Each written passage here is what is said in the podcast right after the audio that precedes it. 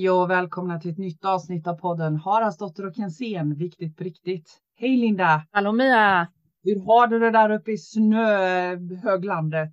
Jo, eh, det snöar på kan man säga. Jag har varit ute och kört också så att det snöade in i fickorna på mig, jackan. Men, oj, oj, oj, oj. Ja, men det är lite så här med. Det snöar på tvären här mm, faktiskt. Mm, mm, ja. Verkligen. Gött. Och idag är det ju så himla härligt igen. Vi har ett eh, poddavsnitt med en gäst. Eh, Barbro Holm Ivarsson, varmt välkommen. Tack så mycket. Och hos dig ser det inte ut att vara någon snö. Du sa Nej. förut att du har en, en tysk kanal bakom ryggen nu. Vi sitter ju faktiskt och, och poddar över Zoom. Vilken vacker bild du har. Tack. Nej, här har inte snöovädret kommit ännu, men jag vet ju att det är på vägen. Ja, precis. Du befinner dig i Norrköping eller utanför Norrköping? Ja, vi bor här i ett hus vid havet utanför Norrköping, jag och min man. Mm. Ja. Vad härligt. Vad roligt att du vill vara med oss och podda. Eh, du, har ju skrivit, du har ju skrivit fantastiskt bra böcker. Eh, och vi ska ju koncentrera oss först och främst på den ena boken och på din inre resa idag. Ja. Så, vem är Barbro Holm Ivarsson? Ja, vem är jag? jag? Jag är ju gift och jag har inga barn. Jag är lite äldre, snart 69 år. Men det gör inget. Livet blir bara bättre med åren. Vad skönt att höra. Jag är psykolog och jag tar emot människor här i mitt hus. Men för det mesta så träffar jag människor över Zoom. Jag jobbar idag så jobbar jag mest med eh, förlåtelse. Mina, kan säga mina intressen är ju psykologi naturligtvis då, men, men personlig utveckling och andlig utveckling också. Mm. Och jag som, som psyko, min, min yrkesväg har ju varit via jurist. Jag var jurist de första 15 åren. Och sen eh, när jag var drygt 43 så eh, bytte jag bana till psykolog. Och som psykolog har jag arbetat med två stora områden. Eh, det första är tobaksavvänjning, alltså hur man slutar röka och snusa. Mm. Det andra stora området är en samtalsmetod som heter motiverande samtal, MI. Och sen parallellt med det så har jag då också i 30 år jobbat med förlåtelse. Ehm, och sen är jag författare också så att på alla de här tre områdena har jag skrivit många böcker. Mm. Du bytte bana när du var 43 sa du? Mm. Pluggade du då till psykolog då? Inte ja, fem år var det att bli psykolog. häftigt, kul, ja. kul att höra. Ja, det är det bästa jag har gjort. Ja, det är så. Ja. Men alltså då blir jag jättenyfiken. Jurist, psykolog, hur, hur tänkte du? Liksom, vad var det som lockade med att byta bana? Så pass så att du, för jag menar det är inte så att man läser en helgkurs för att bli psykolog. Det är ganska Nej. lång utbildning. Så, så vad var det, vad var din drivkraft i det? Men jag kanske kan berätta lite grann om bakgrunden. Jag, jag växte ju upp då i, eh, med en pappa som kränkte mig väldigt mycket och inte bara mig, hela sin omgivning. Men han fick mig att känna mig dålig, värdelös, dum. Och eh, han sa många gånger, dig kommer att gå åt helvete för, sån som du är. Mm. Och jag förstod ju in, in, ingenting. Jag förstod inte vad det var för fel på mig och jag förstod inte vad jag skulle eventuellt ha kunnat göra annorlunda. Så att när jag skulle gå ut, sen bestämde han att jag skulle bli jurist. Och det var mot min egen vilja och jag vågade inte gå emot det. För då, då, då trodde jag att jag skulle åka ur familjen och det hade jag säkert gjort också. Det skulle jag inte klara. Så att jag, jag, gick ut i livet och mådde jättedåligt. Jag hade självmordstankar. Jag eh, eh, var deprimerad och så småningom så drog jag även på mig panikångest och kronisk värk. Men, men min metod för att överhuvudtaget överleva var ju att bli duktig. Jag hade ju fått veta att det skulle gå till helvete och att det var något stort fel på mig. Så att, vad skulle jag göra? Jag blev duktig. Så mm. jag, först blev jag duktig på att plugga juridik och bli, vara jurist, men det var ju så tråkigt. Det hade jag ju bestämt mig för, från början att det var fel för mig. jag ville ju redan från början, kurator drömde jag om som, som tonåring att jag skulle bli. Mm. Så att jag mådde dåligt ända upp i 40-årsåldern och då, hade, då kom jag i kontakt med en metod för att förlåta som Kai Pollak hade. Han hade en kurs i det med en läkare och terapeut från Nya Zeeland. När jag gick, och då kände jag att ja, men det behöver jag. Jag behöver förlåtelse. Jag måste, behöver förlåta min pappa. Det var min drivkraft för att gå den kursen. Och när jag gick den kursen, då förändrades allt. Därför att jag kom i kontakt med mitt högre medvetande. Och mitt högre medvetande fick mig att förstå att det var inget fel på mig. Du är helt okej okay, Barbro. Det är inget fel på dig. Du är bra Barbro. Och, och eh, jag lärde mig också förlåta andra människor när jag hade konflikter. Och vid det här laget hade jag faktiskt också bytt bana till psykolog. Jag pluggade redan psykologi. Jag hade skilt mig också från min första man. Jag hade varit i mitt livs botten kan jag säga. Och i mitt livs botten, där vände det och sen dess har det bara gått uppåt. Och det innebar ju bland annat att jag eh, träffade min man som jag fortfarande är gift med, med stora kärlek. Men, men också att jag bytte till ett yrke som passade mig så mycket bättre. Men där började det med att jag kom i kontakt med ett högre medvetande och det har jag ju då jobbat med sedan dess för att när man gör de här förlåtelseprocesserna så kontaktar man också sitt högre medvetande för att få hjälp ifrån en visare del av sig själv. Mm. Mm. I, I det här så, så bara dyker det upp en fråga hos mig som jag möter så ofta. Jag, just det där, okej, okay, jag förstår någonstans i mig att det finns någonting som man kan kalla sitt högre medvetande. Men hur gör man för att ha tillit till det när hjärnan pratar om en och, och egot pratar om en massa andra saker? Så jag blir lite nyfiken. Hur kom du till att ha tillit till ditt högre jag? För det första det här högre medvetandet kan man ju kalla för många olika saker. Mm. Mm. Så att många kanske är mer bekväma med, jag kallar för andra sinnet i min bok. I mm. min bok om förlåtelse, där kallar jag för högre självet. Man kan kalla det för observatören, inre rösten som jag vet att du kallar det Mia. Mm. Eh, högre jaget och så vidare. Det behöver man aktivera. Mm. För, och det aktiverar man först och främst genom att förstå att det finns och att det är någonting man vill då därför att man förstår att det är någonting bra för en att komma i kontakt med det. Och hur gör man då? Det gör man genom att vända sig inåt istället för som vi till vardags, i vardagsjaget, så vänder vi oss ju utåt mot världen och mm. gör en massa saker. Här vänder vi oss inåt och bara är. Mm. Att man kommer i kontakt med det genom eh, sådana metoder som vis, eh, meditation, mindfulness, visualisering eller att bara genom att andas medvetet. Mm. Sen så tror jag att man måste tro på det här att, att den här delen av, av oss själva kan ge oss någonting mer än vardagsjaget. Och sen måste man testa och se att det är så. För, för, för, när vi kommer i kontakt med den delen så kommer vi också aktivera andra delar av hjärnan.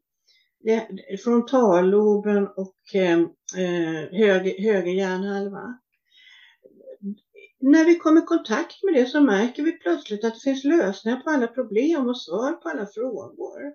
Vi kommer i kontakt med ett helt annat djup av lugn, ett helt, en helt annat djup av kärlek, ett helt annat djup av visdom, kreativitet, en annan nivå av intelligens. Man, man måste testa själv. Och det gör man kanske först när man mår dåligt jag vänder mig till den här delen och ser om jag kan få ett annat svar som känns bättre. Och när vi gör det mer och mer så får vi ju mer och mer tillit till att det här är någonting bra, att jag kan göra det, att det här är en väg helt enkelt man vill gå i sitt liv. Att aktivera den här, ha, ha kontakt med den här delen av sig själv mer och mer. Mm. Mm.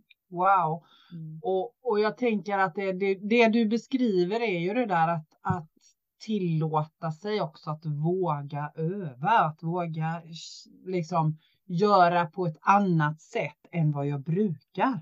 För det är ju lite det det handlar om. Vi är ju vana vid, tänker jag, de allra flesta av oss, att, att söka utanför oss själva, att få informationen mm. utifrån istället för inifrån. Jag tänker när du jobbade som psykolog, det gör du ju säkert fortfarande också. Använder du det ordet då? Eh, för jag tänker att precis det du säger Barbro är ju som du sa innan att det är mycket olika namn bara mm. på den här känslan, den här visdomen, den här högre jag, intuitionen eller gud eller vad det nu, jag vet inte, det finns ju massa ord liksom. Är det så psykologer jobbar också eller är du lite unik i det? Bara den här snäppa upp det lite. Fattar du vad jag menar? Idag mm. så använder alla psykoterapimetoder och även coacher som du är, Linda, jag tror du också använder det. Ja. Man använder den här nivån, man hjälper mm. människor att nå den här nivån. Man kan mm. kalla lite olika. Mm. Eh, och, och, jag tycker att det, för min del, att jag låter klienten sätta sitt eget ord på det. Vad, vad vill mm. du kalla det, säger jag till klienten. Men det ligger i tiden att förstå det här. Det ligger i tiden att bli medveten om det här. Det ligger i tiden att ha det med i psykoterapi och coaching. Mm. Mm. Men när du fick kontakt med den här, ditt högre jag, vad, eh, vad, vad hände i ditt liv då? Liksom? Eh, jag fick ju kontakt med det, det var redan 1991 jag gick den här kursen, mm. så det var ju 30 år sedan. Mm. Då var det ju väldigt ovanligt. Men jag var intresserad av personlig och andlig utveckling redan då, hade läst många sådana böcker. Mm. Men då fanns det inte med i mainstream psykologin eller mainstream psykoterapin. Mm. Men det har kommit in sedan dess. Mm. Men vad hände i mitt liv då? Jag upptäckte ju någonting fantastiskt. Mm. Jag upptäckte ju en källa till, till lugn och till kreativitet, till lösningar på mina problem och till en mm. helt annan känsla av mitt eget värde. Mm. För det var ju det som hade varit mitt problem, att jag kände mig så värdelös. Så värdelös. Och nu fick jag en helt annan känsla för att jag var värdefull. Bara för att jag var jag. Mm. Och, ja, men, och, och, när man då kommer ut ur en sån eh, visualisering, kallar jag det för. Man vänder sig inåt och ser inre bilder och kontaktar sin högre visdom. Då är man ju lugn och har nya lösningar. Man har en ny syn på, på saken. Mm. Och, och, i regel så eller jag kan säga alltid, så ledde det till att jag redde upp mina problem. Mm. Och när det gäller min, min, känsla av värdelöshet, att, att det kunde gå vägen fram och känna ett helt annat värde. Men den här värdelöskänslan, den kom ju tillbaka. Så det här var ju någonting jag måste lära mig att göra regelbundet. Mm. Ja, precis. Var, var är du, alltså för, för jag tänker så här, de som lyssnar på oss nu, jag är säker på att det är många som kan känna igen sig i det du beskriver. Man går runt och känner sig värdelös. Jag, jag möter många och jag är säker på att, att du också Linda möter många som har det där, har det med sig så starkt att jag, jag är inte värdefull. Men hur, hur länge fick du liksom, hur länge var det återkommande för dig? Är det fortfarande så att du kan ramla in i det, att du känner dig värdelös eller hur länge höll det på? Det, det som jag tror att man kan ramla in i livet ut är ju att, eh, att man stöter på problem som är svåra att lösa. Mm. Att man känner, jag, jag har inte kompetens att lösa problemen i mitt eget liv. Mm. Men så fort man får kontakt med den här nivån så märker man ju att man har det. Därför man får en annan syn på dem också. Många mm. problem löser bara upp sig och känns inte längre som problem utan det är livet. Det är livet bara. Med problem alltså. Nej, precis. Ja, men, och just värdelös, det, det kan jag ärligt säga att det var länge sedan jag kände mig värdelös. Mm. Och jag, jag känner mig tvärtom, känner mig lycklig. Mm. Och jag tänker att just det tror jag är så himla skönt att höra för de som lyssnar på våra avsnitt här nu eller lyssnar på detta avsnittet. Att, mm, att om man tillåter sig att öva på det här och ha tillit så gör det skillnad i livet. Då hittar man en helt annan bas att stå på. För det är min egen upplevelse med, med mitt eget personliga jobb att, att det blir en helt annan bas. Det händer fortfarande saker i livet. Det blir inte räkmacka i livet för att man, man använder sig av det här tankesättet. Men det man möter kan man hantera på ett helt annat sätt. Ja, bra sammanfattat. Mm. Så skulle jag också vilja säga. Det man det kan man hantera på ett helt annat sätt för man har en helt annan grund att stå på. Mm. Och man känner sig trygg för man vet att jag har ju en metod. Mm. Jag kan alltid ta till min metod. Jag tyckte när jag fick kontakt med den där känslan så var det när jag gick på den här, jag har ju gått till psykosyntes eh, utbildningen på Humanova. Jag vet inte om du känner igen den, den är ju lite Ja. andlig och själslig men också psykolog.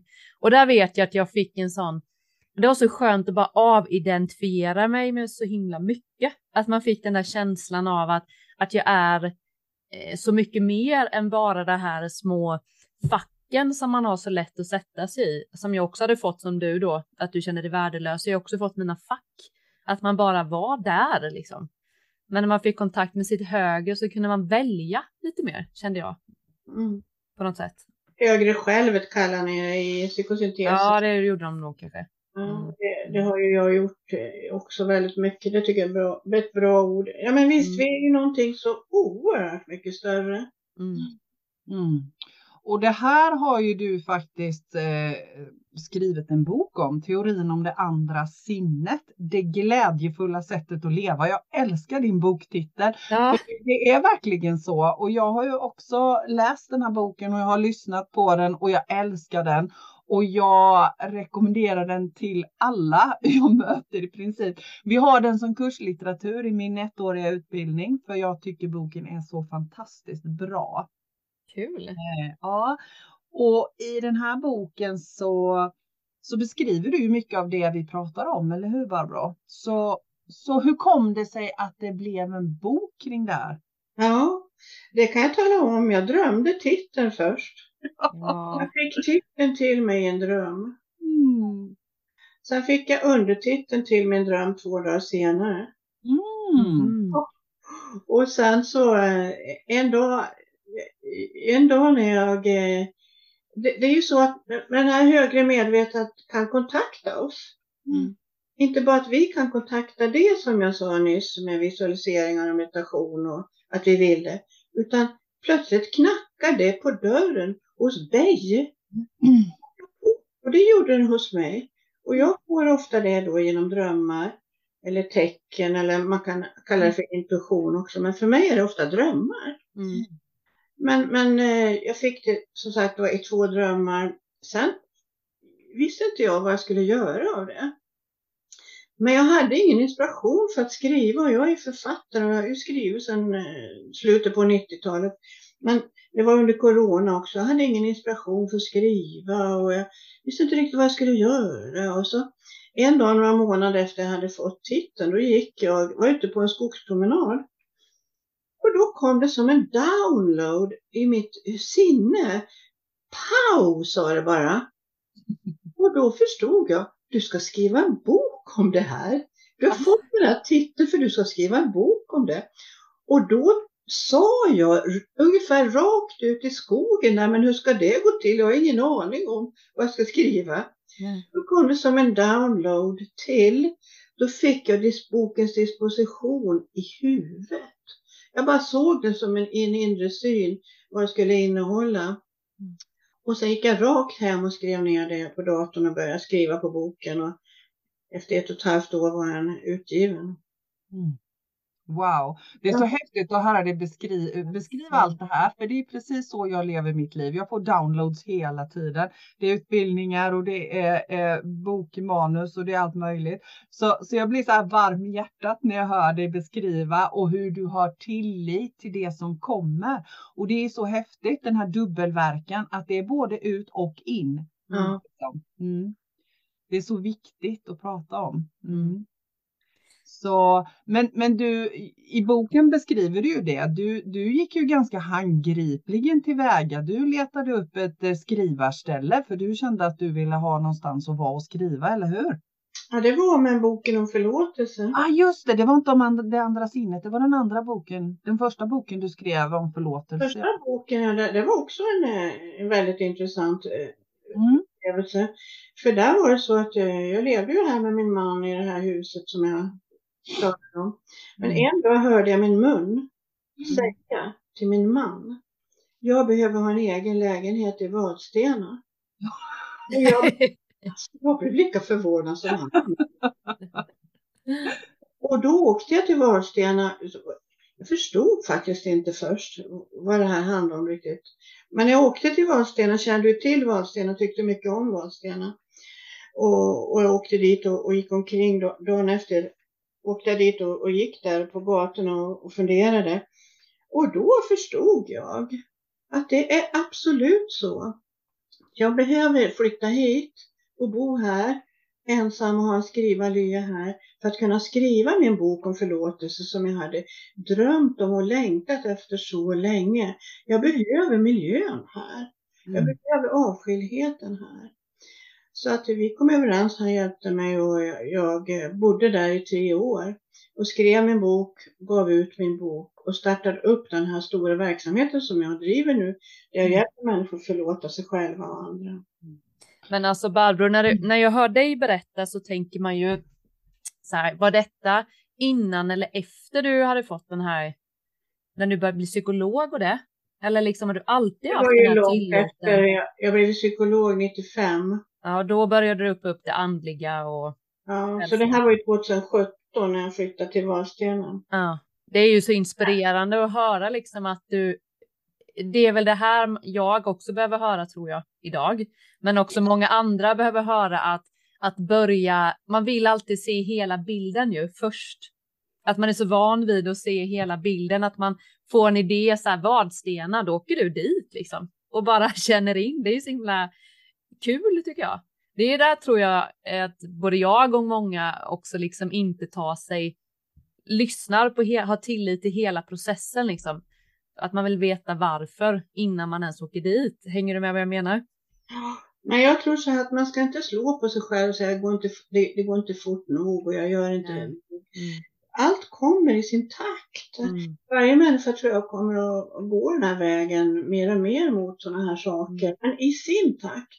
När tiden är mogen. Mm. Skönt att höra tycker jag.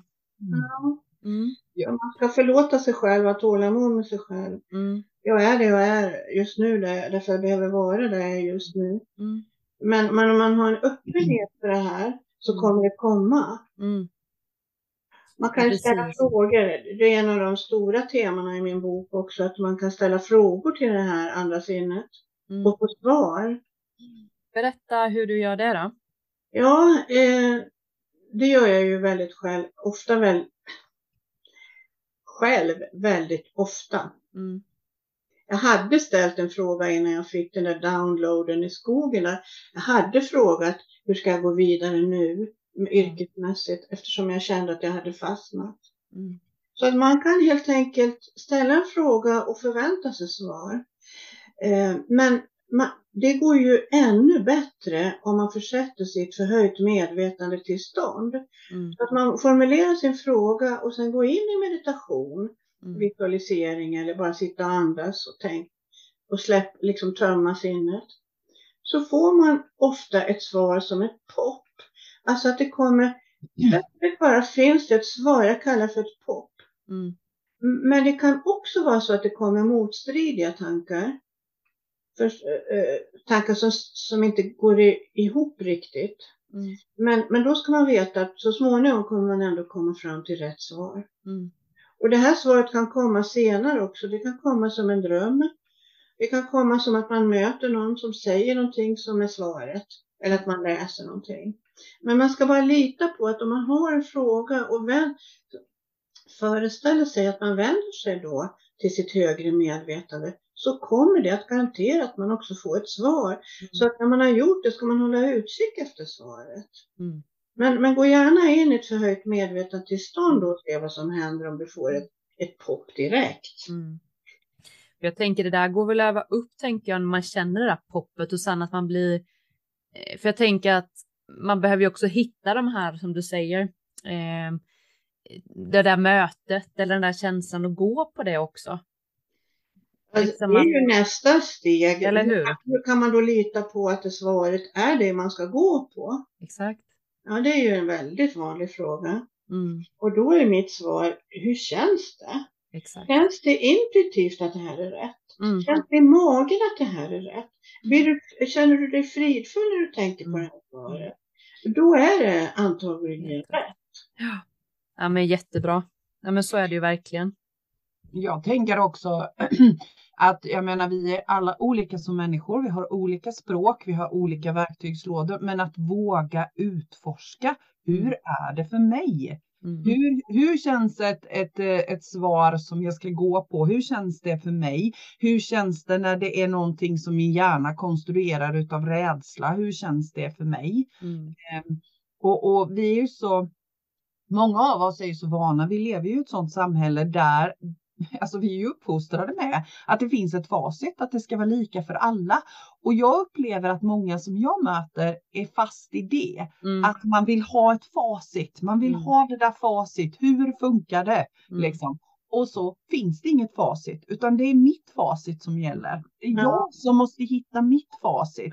Du måste hitta ditt och du måste hitta ditt. Mm. Och, och lite där blir det en sån där ekvation så att när man kommer över den knutten så tycker jag att ah, ja men då händer det någonting. Men då är det ju lite det där också som jag pratade om att sakta ner. Livet går ju väldigt fort för många. Mm. Väldigt fort. Man hinner liksom inte ens andas emellan. Man ska iväg. Det upplever jag i alla fall mycket.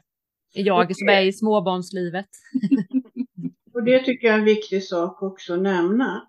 Att om man, om man är i stress, Mm. rädsla, då bryts kontakten med den här delen av, av sinnet. Då kommer vi komma in i andra, andra delar av hjärnan kommer aktiveras. Mm. Mm. Och, och därför är det viktigt att, att lära sig någon sån här metod att lugna sig. Mm. Och det kan man hittar en, en metod som passar en. Mm. Men det kan bara vara att andas medvetet. Eller vända sig inåt på något annat sätt. Och, och en viktig sak att veta är att då, när vi är i stress så kopplas den självläkande förmågan bort. Mm. Därför att när vi står inför en sabeltandad tiger, då kan inte kroppen hålla på med läkning och reparation. Och, och är vi då i stress mycket, då kommer den självläkande förmågan att stängas av ofta och mycket. Och då kommer vi ju bli sjuka fysiskt också, inte bara må psykiskt dåligt, Mm. utan även fysiskt. Och när vi då går in i, i någon sån här metod som gör att vi får kontakt med det högre medvetandet, då kopplas den på igen. Och då kan kroppen hålla på med reparation och läkning Mm. som den behöver. Jag tänker också att i din bok Barbro så har du så himla många i, i den teorin om det andra sinnet så har du så himla många bra övningar på just det här att vara i kontakt med det andra sinnet Mm. eh, på många olika sätt. Och, och vi pratade ju innan om att, att du skulle göra någon av de här övningarna i vår poddsändning här. Mm. Mm. Ska jag göra det nu tycker du? Hade du någon annan fråga Linda? Där? Du Nej, nej. Nej. Ja, men eh, jag tänker att det kan väl passa nu. Mm. Eh, om du känner att det som avslutning. Kan vi också göra. Vi kan göra den på slutet. Det kan vi göra. För Det är ju en annan viktig sak som jag tar upp här i, mitt, i Mm. min bok också som handlar om att eh, den här delen av en själv Mm. står i kontakt med hela den universella intelligensen. Mm. Och det gör att vi har helt andra möjligheter att skapa vårt liv. Och det här tycker jag själv är oerhört intressant. Att eh, det finns någonting som kallas för kvantfysik eller kvantvetenskap. Och nu växer det fram en forskning som handlar om hur man kan tillämpa det man har kommit fram till inom kvantvetenskapen i sitt vardagliga liv. Mm. Och då är det så att vad man kommer fram till är för det första att vi alla är en del av ett stort kvantfält, ett stort fält av intelligent eh, energi och information. Där sitter alla vi människor och allting annat också, växter och djur, sitter ihop och påverkar varandra. Mm. Det var bland annat det som de fick Nobelpris nu för några fysiker, för att de kom fram till att de har bevisat att två partiklar som en gång har varit i kontakt kommer alltid att vara i kontakt och påverka varandra. Så att då kan man tänka att en människa som jag en gång har varit i kontakt med kommer jag alltid vara i kontakt med. Och om jag utvecklas är positivt kommer jag påverka den positivt. Mm. Även om den finns förflytta sig till Norrland eller till månen. Mm. Och det är ju positivt. Vad häftigt ja. Och sen har man också kommit fram till att allt i det här kvantfältet är ju partiklar som vibrerar. Egentligen är det vibrerande energi. Så vi består av vibrerande energi. Stolen du sitter på består av vibrerande energi. Eh, våra tankar också. Och, och det här energifältet då, där vi, som vi alla är en del av, det går att påverka. Vi kan samarbeta med det. Mm. Och, och det har, vad man har kommit fram till är att det blir inte en fast partikel förrän man observerar det. Eller påverkar det. Så allt är vågor tills vi påverkar det. Och eftersom allting i det här kvantfältet, allt som du kan tänka dig finns som en stor möjlighet. Så kan vi människor, vi kan signalera till det här kvantfältet vilken av de här oändliga möjligheterna som finns för mig som jag vill ha. Till exempel att jag vill ha en seriös kärleksrelation med en man, säger vi. Vi, tar det som exempel. Mm. Då kan jag formulera det. Jag, vill ha, jag, jag lever nu lyckligt i en seriös kärleksrelation med en man. Då skickar jag ut det som en signal till det här kvantfältet. Och eftersom allt sitter ihop där och allt blir materia först när vi påverkar det. Så, så enligt de här teorierna så kan vi påverka vilka de här, av de här eh, oändliga möjligheterna som, som vi vill manifestera. Så nu vill jag manifestera det att jag lever lyckligt i ett kärleksförhållande med en man. Mm. Och då formulerar jag det som en affirmation eller en intention kallar man det för. Och om jag då formulerar det, sätter mig att gå in i ett förhöjt medvetandetillstånd och föreställer mig det som en film, då ökar det sannolikheten för att det här händer i mitt liv. Så intention och manifestation har ju blivit någonting jättestort. Det finns tiotusentals böcker om det. Men idag kan vi inte längre kalla det för flum som man har gjort länge. Nu är det vetenskap bakom och det fungerar. Och det mm. berättar jag om i min bok. Jag ger många exempel på också eh, när det har fungerat. Jag kan berätta ett exempel som hände en, en vän som flyttade hem till Stockholm från Frankrike och ville ha en lägenhet. Och det förstår ju alla att det var svårt. Det stod 800 000 människor i kö i Stockholms bostadskö. Men hon ställde sig där i kön i alla fall. Sen började hon att göra det här affirmera att hon hade en perfekt lägenhet till, till en, en hyra som hon hade råd med i Stockholm. Ja, jag, tror, jag vet inte hur många månader det tog, fyra, fem kanske.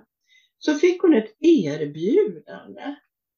Och hon åkte och tittade på den här fina lägenheten i Nacka. Perfekt på alla sätt. Det var bara det att hon var nummer 35 av dem, det var 34 till som hade fått det här erbjudandet och alla de var före henne. Mm. Så hon var nummer 35 i prioritet. Men hon fick det. Ja. Alla 34. ja, det är fantastiskt. Nej.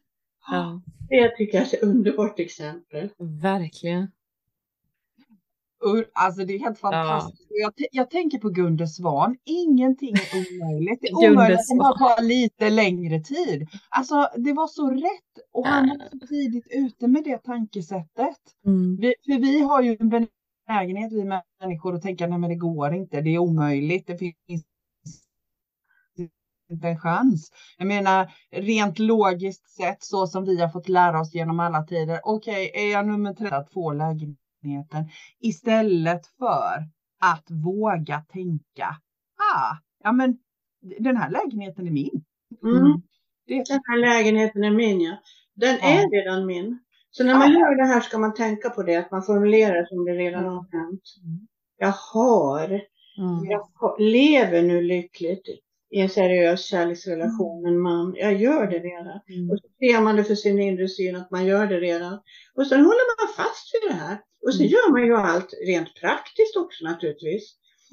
För att det här ska bli verklighet. Jag tänker lite på det vi pratar om nu. Så tänker jag lite med dig Barbro, så här, vad du tänker kring samhället nu. För nu får vi ju hela tiden höra bristtänk och det blir mycket rädsla. Vi har levt liksom generellt liksom i många som lever i rädsla och i bristtänk, tänker jag. Vad tänker du kring, vad är det som händer, liksom bara lite vad du Men det har väl alltid gjort, Linda? Ja, men jag tänker bara det har dykt upp så mycket mer. Jag hör ju det på mina närmsta också, att det blivit mer och mer det där. Vi Mm. matas med det då. Samhället matas ju med detta. Om man inte medvetet väljer, men är man inte medveten så tror jag att det läggs mycket i det där. I Mm. vår kropp liksom. För min del så tänker jag så här. För det första är livet. Det, det verkar vara så här som vi ska hålla på på den här planeten tills vi, Mm. tills vi lär oss någonting annat, vi människor. Och att vända sig till det högre medvetandet och jobba utifrån sin egen visdom och vända sig till den universella intelligensen för att få den högsta visdomen, det är ju att hjälpa till med det här. Mm. Eh, Så ja, för min del så, eftersom nyheterna och tidningarna, de, de framhåller ju bara det hemska. Igår, igår läste jag eh, i, i nyheterna att två personer har dött vid en, ett evenemang i New York. Men vad sjutton ska vi veta det för? Exakt. Men berätta för, om alla som mår bra i New York istället. Ja. Berätta som alla, för alla som har hjälpt varandra i New York istället. Mm. Ja, är inte det ganska många fler? Jo. Ja. Och det där tänker jag är liksom en tanke i, dig. Du har ju skapat den att du tänker ju så direkt.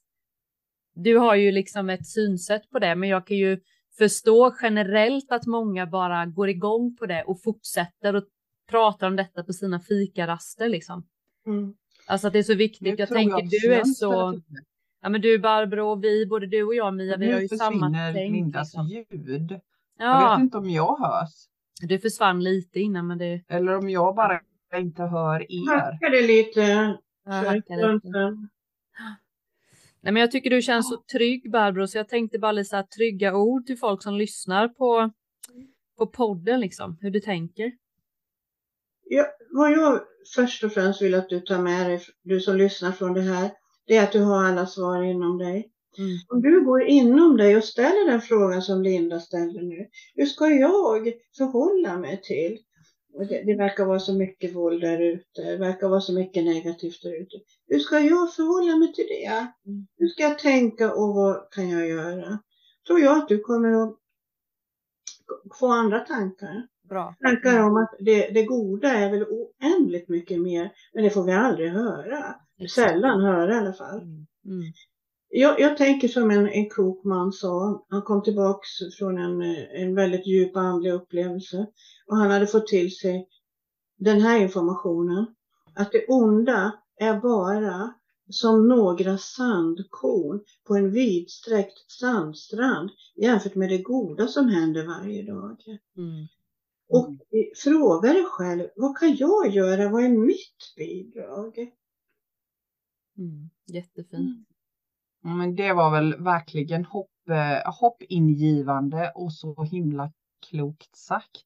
Mm. Eh, jag, jag tänker att det som, det som verkar hända nu är att det är lite svajigt, att det är nog snövädret som ställer till det om det är så att vi har problem med, med ljudet. Jag vet Mm. inte, för du försvann lite Linda, jag vet inte om jag hörs. Hör ni? Nu, nu kom du tillbaka, ibland är det lite rött där på, på dig Mia. Mm.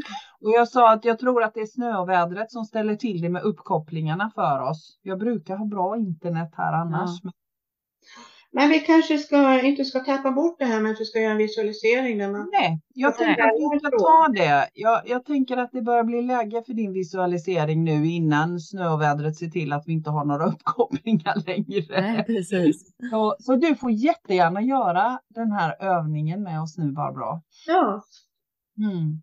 Då föreslår jag att du som lyssnar, att du eh, sluter dina ögon och tar några riktigt djupa medvetna andetag.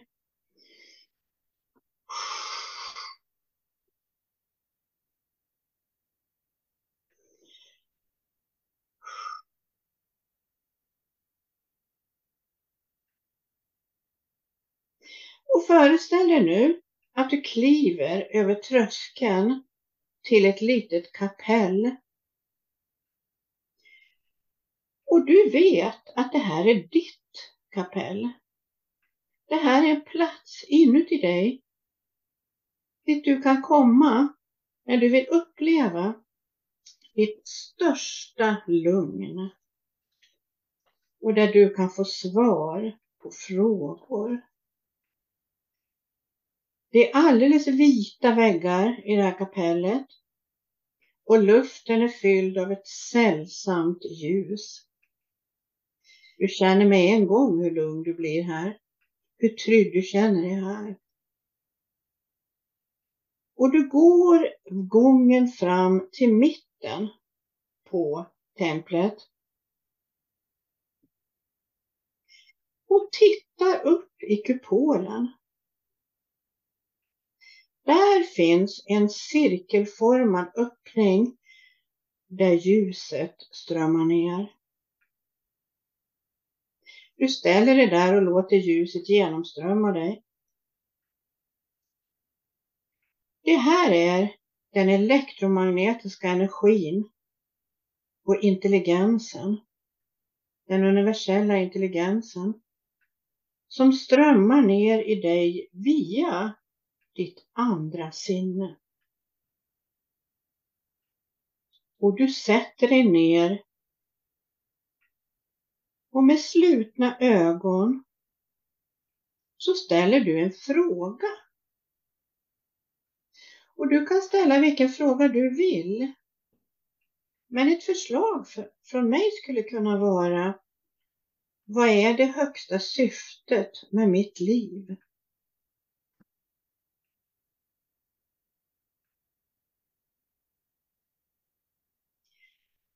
Och väntar dig ett svar.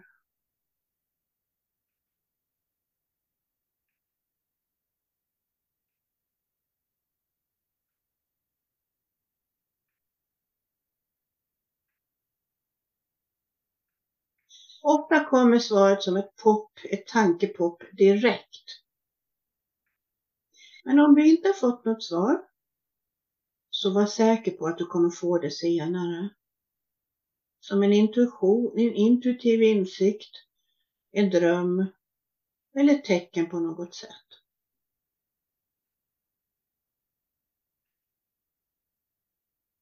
Och får du lite motstridiga tankar nu, var säker på att den rätta tanken kommer att segra.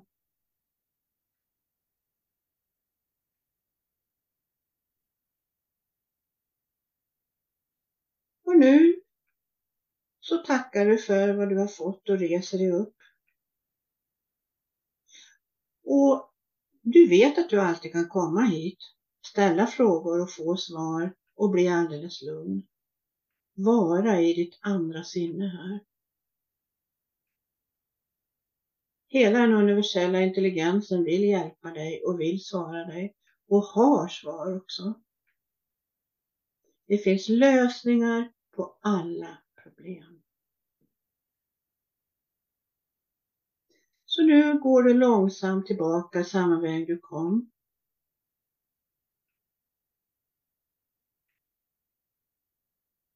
Ut genom dörren.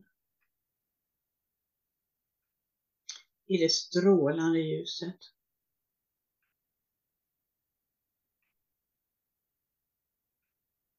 Och nu är du välkommen tillbaka.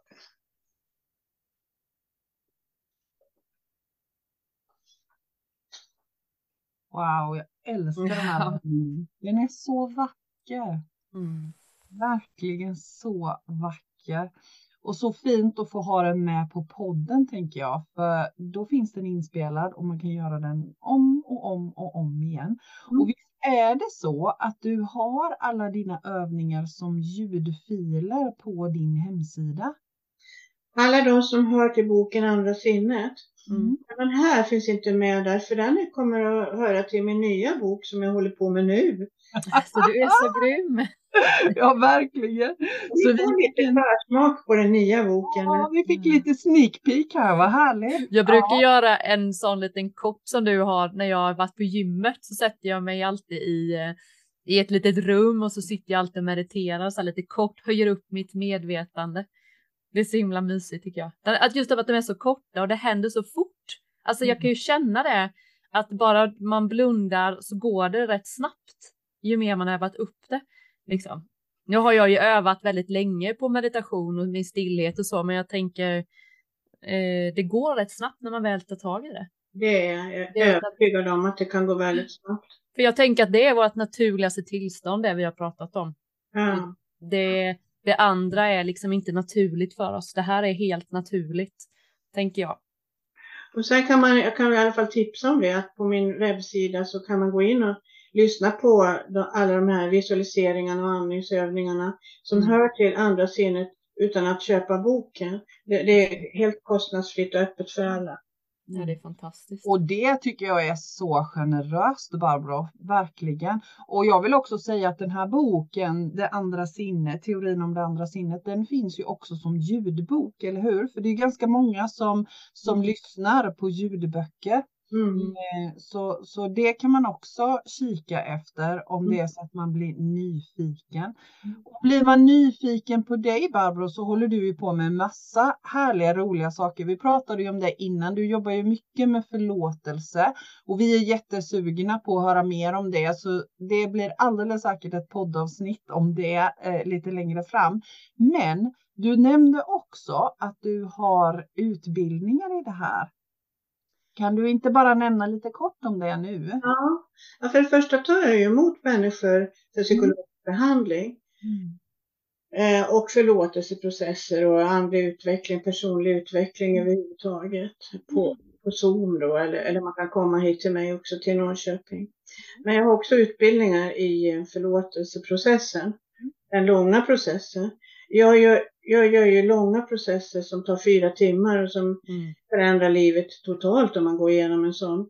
Om man då vill förlåta en annan person eller förlåta sig själv. Och de, de, den processen har jag utbildningar i. Jag börjar en ny utbildning på lördag. Det är Zoom-utbildningar på två dagar. Mm. De kan vara särskilt lämpliga för de som vill jobba professionellt med att hjälpa andra för, förlåta. Mm. Och jag tänker att som vanligt så vi, vi kommer ju att lägga till dina kontaktuppgifter och hemsida, adress och så i poddbeskrivningen sen om man känner mm. att men, wow, denna kvinnan måste jag bara ha kontakt med. Precis så som jag och Linda kände att vi måste bara få lov att prata med Barbro. Ja, det gick för fort det här. Vi måste ha fler tillfällen känner man ju. Ja, eller hur? Ja men du Barbro, jag ska gå in och läsa på det här med din utbildning. Jag tyckte det lät spännande. Ja, vad kul om du gör det direkt efter det här. Men jag har ju också en Facebookgrupp ja. där vi gör intention för världen. Där, där, kan vi väl nämna, om du söker på Facebook på hela världen, mm. då hittar du den och jag uh, kan ansöka om att få vara med. Där gör vi, varje vecka gör vi intentioner för världen. Så mm. i, i söndag, varje söndag klockan åtta. Så i söndag så gjorde vi den här intentionen. Vår intention är att våldsvågen i vårt land upphör omedelbart. Mm. Och att frid och fred råder för alla landets invånare.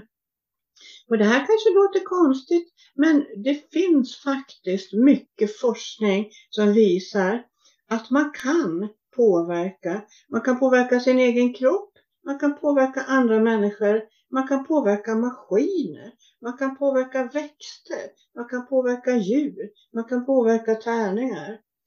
Och då tänker man sig att det har att göra med att vi alla sitter ihop i det här stora universella eh, energifältet, kvantfältet. Mm. Mm. Och jag menar, det är ju inte, det är precis det vi har pratat om. Och tänker man utifrån det, att allt är ett och energimässigt hänger ihop, så är det ju helt solklart att vi kan hjälpas åt att påverka eh, mm. energi. Mm. mm. Och det finns, det finns ju tusentals vetenskapliga studier där man har försökt påverka våldet just i en stad. Mm. Och, och våldet, våldet, har gått ner och de är, de är publicerade i ansedda vetenskapliga tidskrifter. Så det anses helt klart att det går att påverka våldet i en stad. Så jag tänkte att vi skulle, på söndag ska vi försöka påverka våldet i Stockholm att gå ner. Mm. Och jag, jag tänker här på, jag vet inte om du Barbara känner till James Twyman? Nej. Nej, det är ju också en man som jobbar med precis samma intention. Eh, att påverka ställen på jorden som är eh, utsatta för mycket våld. Och han ordnar ju också sådana här meditationer över, över nätet.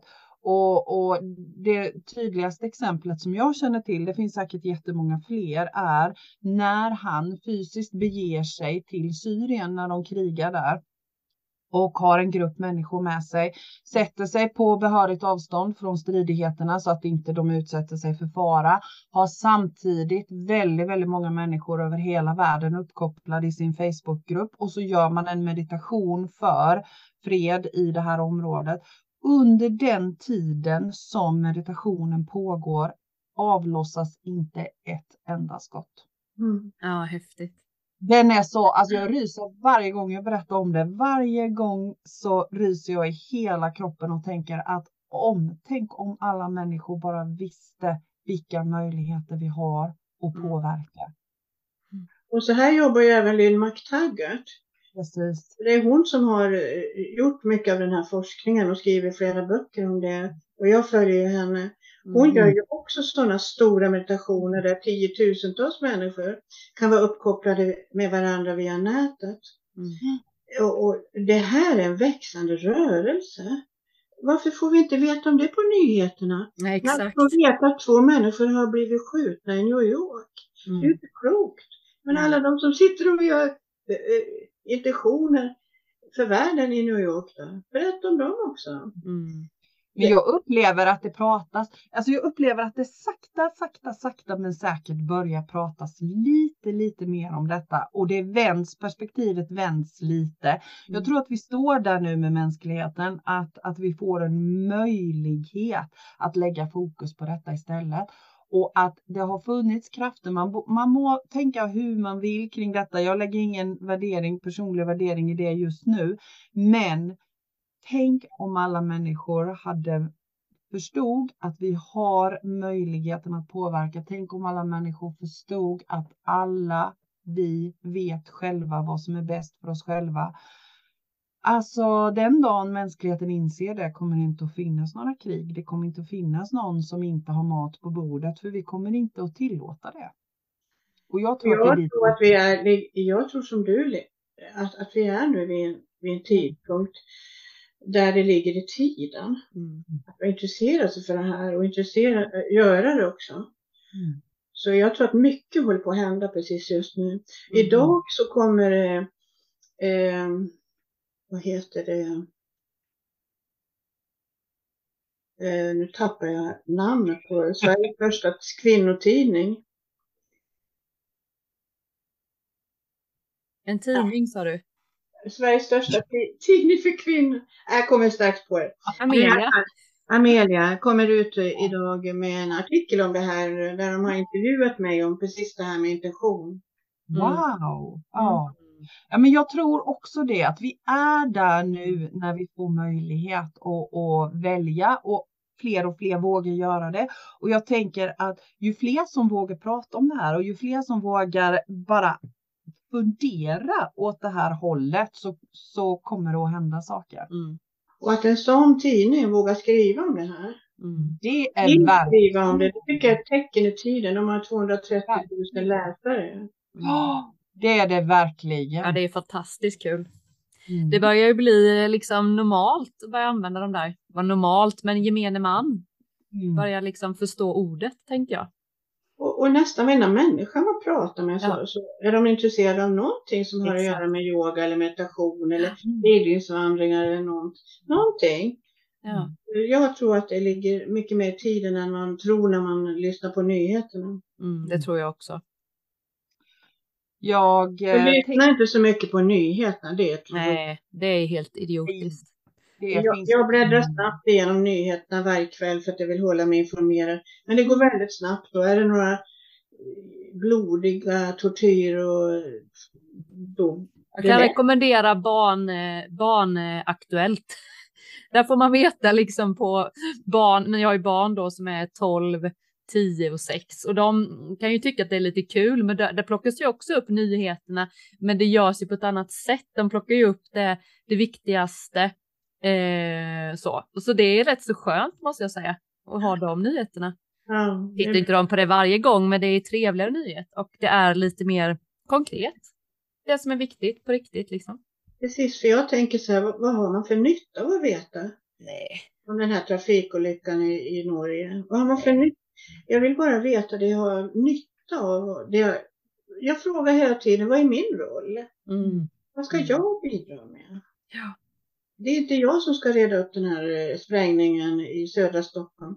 Men min roll är att försöka bidra med intention. Mm. Och bidra med att själv leva på ett, på ett bra sätt. Mm. Eller hur? Och jag, om man då utgår ifrån det här att allt är energi, vilken energi vill jag vara i och vilken energi vill jag skicka ut? Om jag sitter hemma och tittar på nyheterna och blir ledsen och rädd för att det händer en massa elände i världen, jag menar då är det ju den energin jag är i som jag vibrerar ut. Och mm. jag har bestämt mig för att jag vill inte vara i den energin. Mm. Det är inte det att jag inte vet att det händer tråkiga saker i världen, men jag vill vara, precis som du säger Barbro, bidra till Mm. att det blir en mer kärleksfull värld. Och då behöver jag vara i en kärleksfull energi med mig själv mm. och med dem jag har runt omkring mig. Mm. mm. Jag tänker tiden går så himla snabbt när man har eh, roligt. Det här har varit ett fantastiskt intressant samtal Barbro. Har du, känner du att det finns någonting mera som du vill skicka med ut? Någonting du vill, något mer som du tänker att det här vill jag gärna säga innan vi slutar? Ta med dig det här. Du har alla svar inom dig. Mm. Det finns en nivå i dig där det finns lösningar på alla problem och där det finns svar på alla frågor. Hitta den och förstärk den. Mm. mm. Wow, vilket bra avslut. Mm. Tack snälla Barbro för att du ville vara med oss i det här avsnittet. Och Tack. vi återkommer, det kan ja. jag garantera. Vi är, så ny, vi är så nyfikna nu känner jag. Jättekul. Ja. Så, och tack Linda för tack, denna gången och tack mm. till alla som lyssnade. Och som vanligt så vill vi ju jättegärna ha era tankar, frågor, funderingar. Hör gärna av er med synpunkter, funderingar kring just detta avsnittet, kring det som Barbara har pratat om. Mm. Och eh, ha det så bra. Detsamma. Hej! Hej hej! Hej hej!